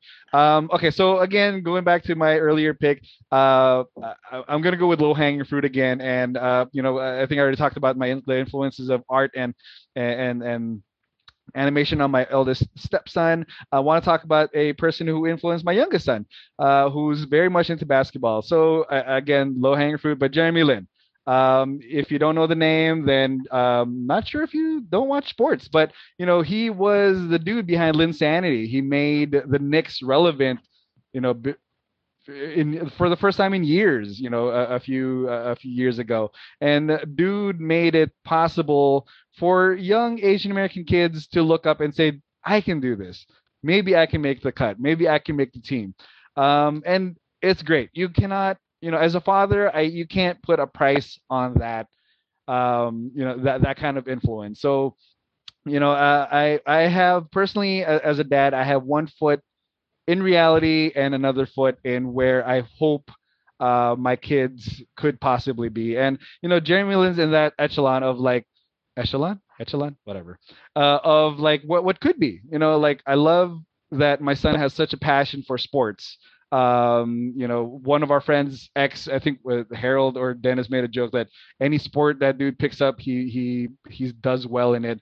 And you know, I've heard the same thing said about my my youngest son, and we talked about it before we started recording. It's not not not none of that is mine. So I am so happy.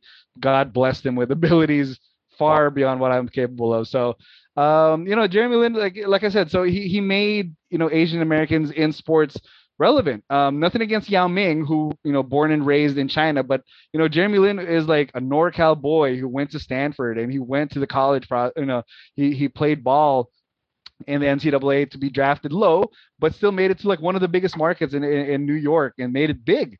You know, it's that old adage of like, if you make it in New York, I guess you can make it anywhere. And he did.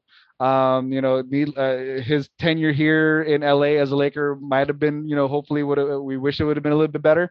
But you know, if, if I'm not mistaken, he's doing like huge things in China, uh, you know, in, in, in Asia, in his native country, or at least where his family's from. So yeah, great guy. I think he's a great ambassador for sports in general. I look forward to what he does. He's a, you know, not to be, uh, I mean, on the typical side, he is clean cut, you know, well spoken and articulate, and so you can't really knock that uh, for a role model. So you know, of all the people that my son could possibly look up to as an athlete or as a student athlete, um, you know, he's one of the he's one of the better ones out there. So props to him. Thanks for do, you know g- giving us Linsanity for that one summer uh, years ago. But yeah, Jeremy Lin for me. Um, excuse me. Uh, a great pick over there. Um, my last one is um, um I- I'm kind of torn. Um, but I, I think I'm gonna go with a movie star over here. Um, and I'm gonna go with Hailee Steinfeld. I think Steinfeld. Steinfeld. I don't know how to pronounce her name to be honest with you. Um, but um, um, the girl from from Pitch Perfect, the girl from Glee. Um, I didn't realize just how prolific her um her like her like uh, list of of like uh, act, uh, like uh, roles you know from big movies to small movies um to like different like different things. But um you know definitely uh, got to know her not to got to know her got to um, appreciate her when she was in in pitch perfect. Um and then um i completely didn't realize it was her in bumblebee. Um you know she, there are all these different movies that like that, that's her that's her, and I I keep on forgetting uh, who she is as an actress, but more of like the characters that she portrayed. Um, and I was so excited, and the reason why I choose her now is I, I was so excited to find out that she's going to be playing uh, Kate Bishop in the in the Hawkeye, uh, the upcoming Hawkeye Disney Plus um, uh, uh TV show that all of us most likely are going to binge at a certain point. And um you know it's it's um it's amazing um and fun to see such a talented young actress uh who is uh you know uh, a- asian. Um she, she's i think um she was born uh, near where your fa- your family is uh harold. I think she was born in panglao so um uh, so um it's uh, at least for me that's my my pick of Asian Americans who are um, influential in pop culture. And how much more influential in pop culture can you be if you're going to have a star- starring role in a Disney Plus movie? Yeah, that's gonna be big, dude. I'm looking forward to that one too. Yeah, she's great. She is. She's so fun to watch, and I saw her in True Grit for the first, like Hmm. the first time I Oh, saw her was in True Grit, and I'm like, Hmm. oh my god, this girl's great. And she's saying flashlight. Yeah, She yeah. did sing Flashlight. So And she ha- so and she has that other she has that other song, that one catchy song. I can't remember it off the top of my head, but a few years ago, she had a song. That's right. So of course she sings. Okay, I didn't know that. Oh, she was Gwen Stacy in Spider Man. Don't forget about that one. Oh, Or- dude. for- but for some reason, um, she didn't look Asian in the in in in the in as Gwen Stacy. But Leave some Still. jobs for everybody else. Damn. I know. She's a, she's now now she's just being selfish. how dare how dare she? Are you learning that from our, from our Asian American studies, Lou? yeah, I know. Shout out to the lobster. Yeah. Oh, that's that's a story for our our Patreon. Oh, later. no, I think that's on OnlyFans. Fox. OnlyFans. Only Yeah, it's, Patreon is closed now. It's OnlyFans. OnlyFans, yeah. oh, I'm afraid of the OnlyFans. Yeah, no one wants Um, to don't worry, they're Yeah, tasteful. Not not even the fans, dude. That should be. We should start up a a, a, a, a website called Not Even the Fans. Not even the fans. you can hate watch us here. If, if you want, if you want to call us bad names to our faces, here's twenty five dollars. You know, please give us twenty five bucks and you can run our names through the mud. it's our new All website called. Only One Person. Not even our moms. oh, oh, that's really good, actually. Oh. um, I'll I'll go next. Um, I'll also pick a young Filipina American, um, who is killing it right now. Right, right now on the cusp. I found out uh, about her uh, a couple years ago. I listened to her first album, and I was like, "This is these are all jams. All of them are jams." So I'm talking about this. Uh, I'm talking about a, lady. Her name is Gabriella Wilson, also known as her. Um, she is, uh, she is like bringing R and B and soul and playing guitar and just everywhere. She recently won a Grammy for Song of the Year. She recently won the Oscar for Best Mhm. Original Song. Um, she she's so well spoken. She's so political and knows the importance of her position in media as a person of color and using that. Um, and her music is so good. She's carrying Lauryn Hill's torch. She is, uh, and and she was she did the pre-show for the Super Bowl this year, playing uh, I think uh, what's that song? Uh, America America the Beautiful, and she played guitar at the same time. Like she is so versatile, so uh, it, it, she's just genius, just musical genius, and all her songs are jams. So I want to say her on my list, influential Asian American Pacific Islander people right now. Thank you. You know she's good when even I know who she is. Not no music at all. she Oh, is have you seen- everywhere and doing so well. Proud. that was proud. I was gonna do that joke. Is it her? And then you know, but then you, you but then you know you, you have you seen it, the uh you, have you seen her YouTube video where she's uh cooking Filipino food? no? Oh, I yet. have not. I've seen not the cooking. when she's like doing her auntie's accent, which is so Oh, good. yeah. But she she has she's not cooking it, but she she goes into a restaurant and she's literally like, "Yeah, I I grew up with all of this stuff." And then she's like, "Yeah, I didn't like the way this one tastes because my my aunt- my my mom used to make it a little bit different." And I was like, "Damn, right." Yeah. yep. Like, That's really Filipino when you say, "Yeah, the food's good, but my mom did it better." So I Yeah, know. I- I- Exactly. I, wish that was a Filipino trait we can get rid of, but yeah, I I did it just today. I'm like, mm, this sinigang's not Yeah. hitting me right. yeah. you know, it's not the Dennis's same. dad made some bomb sinigang. Uh, man, but yeah, great pick, Courage. Because yeah, even um, to, go- to go on the other side of the of the uh, uh, uh, of the spectrum, like my son has a H.E.R. playlist. I'm like, all right, good good for you, man. Like you know, and I I, I want to go.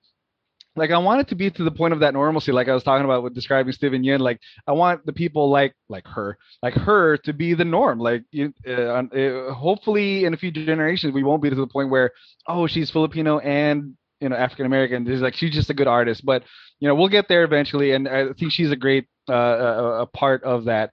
And yeah, her songs are jams, and I I want to learn how to play like half of her songs, and they're great. And yeah, I think not to be a I'm not a music snob at all. I'm not you or Harold, but um like I love the I, I'm not hair, um, but like I love the fact that she plays her own stuff, or I'm assuming she plays her own stuff because like the few times that I've seen her live, she's playing. She's got her own guitar up there. She's got her piano up there in the Grammys. So it's like that's awesome. That is awesome. That is like every Asian mom's dream. Like here, Hmm. you play the piano and then you can make a career out of it. Like that's excellent. Good for her. More power to her, and I look forward to like a, a long career.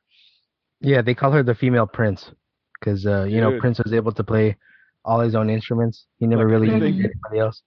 So She did do a cover of Nothing Compares to You. I think it was for Okay. the it was for an in memoriam. I, I don't remember if it was the Grammys or the Oscars, but it's a good cover. Right. Oh. I mean, not not surprising. She's great. Yeah. Um, my last pick is uh, an actress we brought up before on this podcast, and mainly because uh, she hits all of our fandoms. She was a Disney princess. She was a uh, Star Wars warrior. Star warrior. Star Warriors. She's on TV. She was. Oh, she played a doctor on TV as well. I'm talking about uh, Sweetie, the girl who does that one song. But uh, um, no, I'm talking about Ming Na Wen. Uh, dude, she played Chun Li.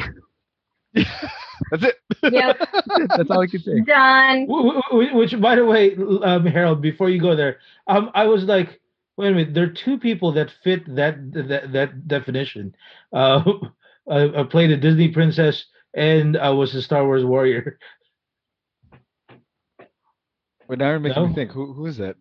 Uh, Raya was technically a star. Uh, uh, was is a Disney Oh, princess. that's true. Kelly Marie Tran. Oh, for her. Kelly Marie Oh, Shout out. Still haven't, still Honorable mention. Oh yeah. Uh, someday I will watch it when it is free. Yeah, premiere access. Come on. Paying thirty dollars to watch a movie when I could pay hundred dollars to watch it in the theater. Anyways, oh, Well, we can watch we're- that in the yeah, we can watch that in the theaters apparently. Yeah, there you go. But um, dude, it's I always remember like the fact that she played Chun Li and she was not a martial artist, but it was like, hey, you know, give her the props. She went for the whole uh double buns and did a great job. You know, she's like her and Raul Julia are the only ones that are actually decent in acting in that movie. And How dare Kylie you. Minogue and Kylie Minogue, I guess. How dare you? Get out.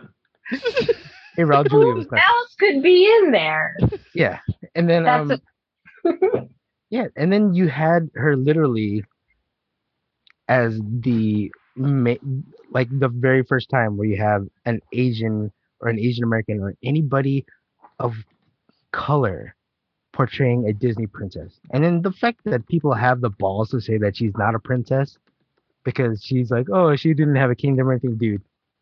She's the most princess of all princesses.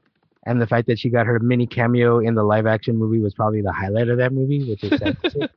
Um, and then uh, her playing Fennec in uh, The Mandalorian, and you know that that show was just everywhere, and literally during that time it was like you have her playing that, and then you had her on uh, Agents of Shield, and Mhm. you know she, and then like like I was saying, it's just weird because I was watching The Mandalorian, and then I watched Mulan right afterwards, and I was like, yeah, I'm pining for more uh, Ming Na Wen on this thing, and then she has her little cameo at the end. I was like, it's been a good week for uh, for Ming Na over there. So um, shout out to her for just literally being a trailblazer for everybody else. So any other princess that's come after her has had to, you know, uh, try to take that mantle away from her as the most badass princess in Disney lore.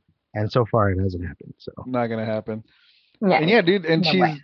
you know, and she's gonna be in maybe one of the most Pacific Islander ish shows on Disney Plus when Boba Fett's show debuts in a few months or in- in a Yeah. bit. You know. Yeah. Yeah. Good. Yeah, and she Wait, looks which which one? uh the Boba Fett uh the, Oh, oh yeah, yeah. The, yeah, yeah, yeah. yeah, since uh, they've been they've retconned that he is a clone and he looks like it, yeah. But yeah, great pick, dude. Like I love Ming Na and she's she looks great. Not to get She's weird, great. but she's great, a great actress, and yeah, she's yeah, dude, that's a trifecta. Like Star Wars, Marvel, and Disney princess. So yeah, I don't think anybody's gonna beat that anytime soon. But you know, Oh, uh, that's that's wasn't goal. she in Battlestar also? I don't know. I never She- really watched Battlestar. Okay, I thought she was in Battlestar Galactica because um, I thought that the only the only big nerdy franchise she needs to take is Star Trek, and then she's she's she's completed everything. Yeah, she's Mount Rushmore. She's she's Hall of Fame right there. Uh, great picks, everybody. Um, you know, it's it's going to be a great year moving forward. Uh, things are finally reopening up. Uh, this um, you know, we're we're we're still celebrating this month. Every month should be celebrating everybody anyway. But um, thank you for co- uh, contributing, contributing. Good lord, Contributing. Con- contributing to. Shut up, God, Lewis. Um, but Stop yeah, uh, perpetuating perpetuating the stereotype, Lewis. I know. God, I'm sorry. I'm sorry, John Cho. Um, but yeah, like uh, great conversation. Um, looking forward to seeing everybody again in the future when things go back to normal and or, or, or as we are slowly going back to the new normal. Uh, props to everybody here for being. You know, I, I haven't had a chance to really say it, but like uh, the, accommodations everybody's made for the last year has been really awesome. Thank you, Dennis, for hosting all the time. Harold for always being protective and being uh, awesome to like host the last few um, you know, private screenings. It's an incredible flex because all my friends still ask like, "How'd you get it?" It's like, "Oh, you got to know Harold." Um, so you know, encourage you, obviously. Thanks for obviously uh, always being so willing to join in and jump jump on whenever we have uh, these uh, these these podcasts. So yeah, that's all we got for now, dude. Uh, so then back to you, back to normal programming before I mess up any more English words. Awesome. Well, if you guys enjoyed our episode, um, as usual, please take a look at our, all our older, older episodes. You can take a look at the two fanboys, one casual.podbean.com for all of our past mediocre episodes and some really great gems. And Lewis, On Facebook, you can find us two fa- two bleh, fanboys and a filthy casual. Uh, find our page there. Every time the podcast goes live, we'll be posting it there. Not to mention a pretty active and fun little Facebook group. So whenever you're on there, just put our name on the search bar and add both the page and the group. We'd love to see you there. And then on Instagram and Twitter at two fanboys one casual, and as usual, anywhere you can find your favorite podcasts, we are there as well.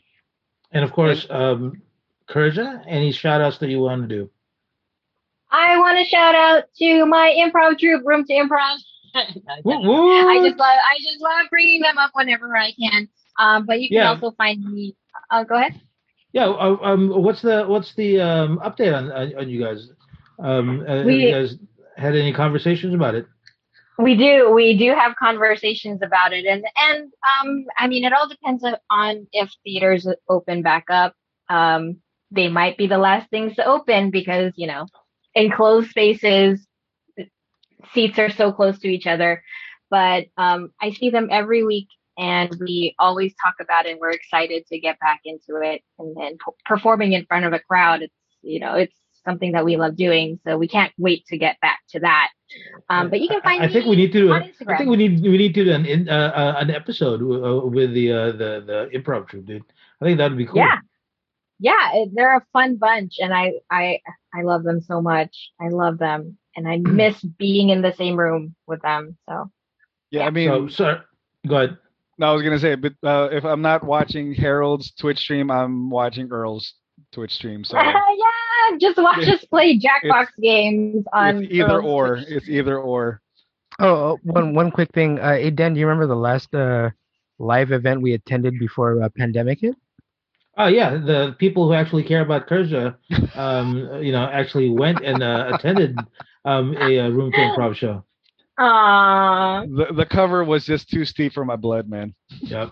Uh, It was too expensive. But I appreciate it. We, we could we could we could have covered you, Lou. But No, um, no, we wait, encourage- wait, wait. I went to her encourage- birthday. I went to a birthday. we You offered- did go to my birthday. Kurt, we offered to uh, to to pay for him, but he was like, "Nah." I bought her a drink at her birthday. Who, Leave me who- who's alone. Krisha? Who is this Louis Krisha? Probably, he probably said, eh, "I'll see it next month," and then pandemic. Famous last words. I'll catch the next show. No Oh, They're always gonna be there. That's, that's still one of my favorite things is that we were all like, "Do pandemic, do coronavirus." No, For somebody real, was so many- so many COVID suggestions, and look who's laughing now. You guys ruined you COVID guys jinxed it. nineteen. COVID COVID got the last laugh. I know. yeah, for real. okay, Courage, where can we find where can we find you again? sir, for interrupting. us. Oh, that's okay. You can find me on Instagram at krisha.chloe. I might have other things in the works, so I'll keep you guys posted. Ooh, okay. Well, can't Bum, wait. bum, uh, bum. can't wait to hear about that one. Uh, thanks for listening, everybody. I'm really glad that you are here. Thank you to Kerja for being part of our crew as usual. So this is two fanboys, filthy casual, and the greatest guest host ever. This is Dennis. This is Lewis. This is Harold. And this is Krisha. See you later. Yeah. Shout out to Fresh Off the Boat.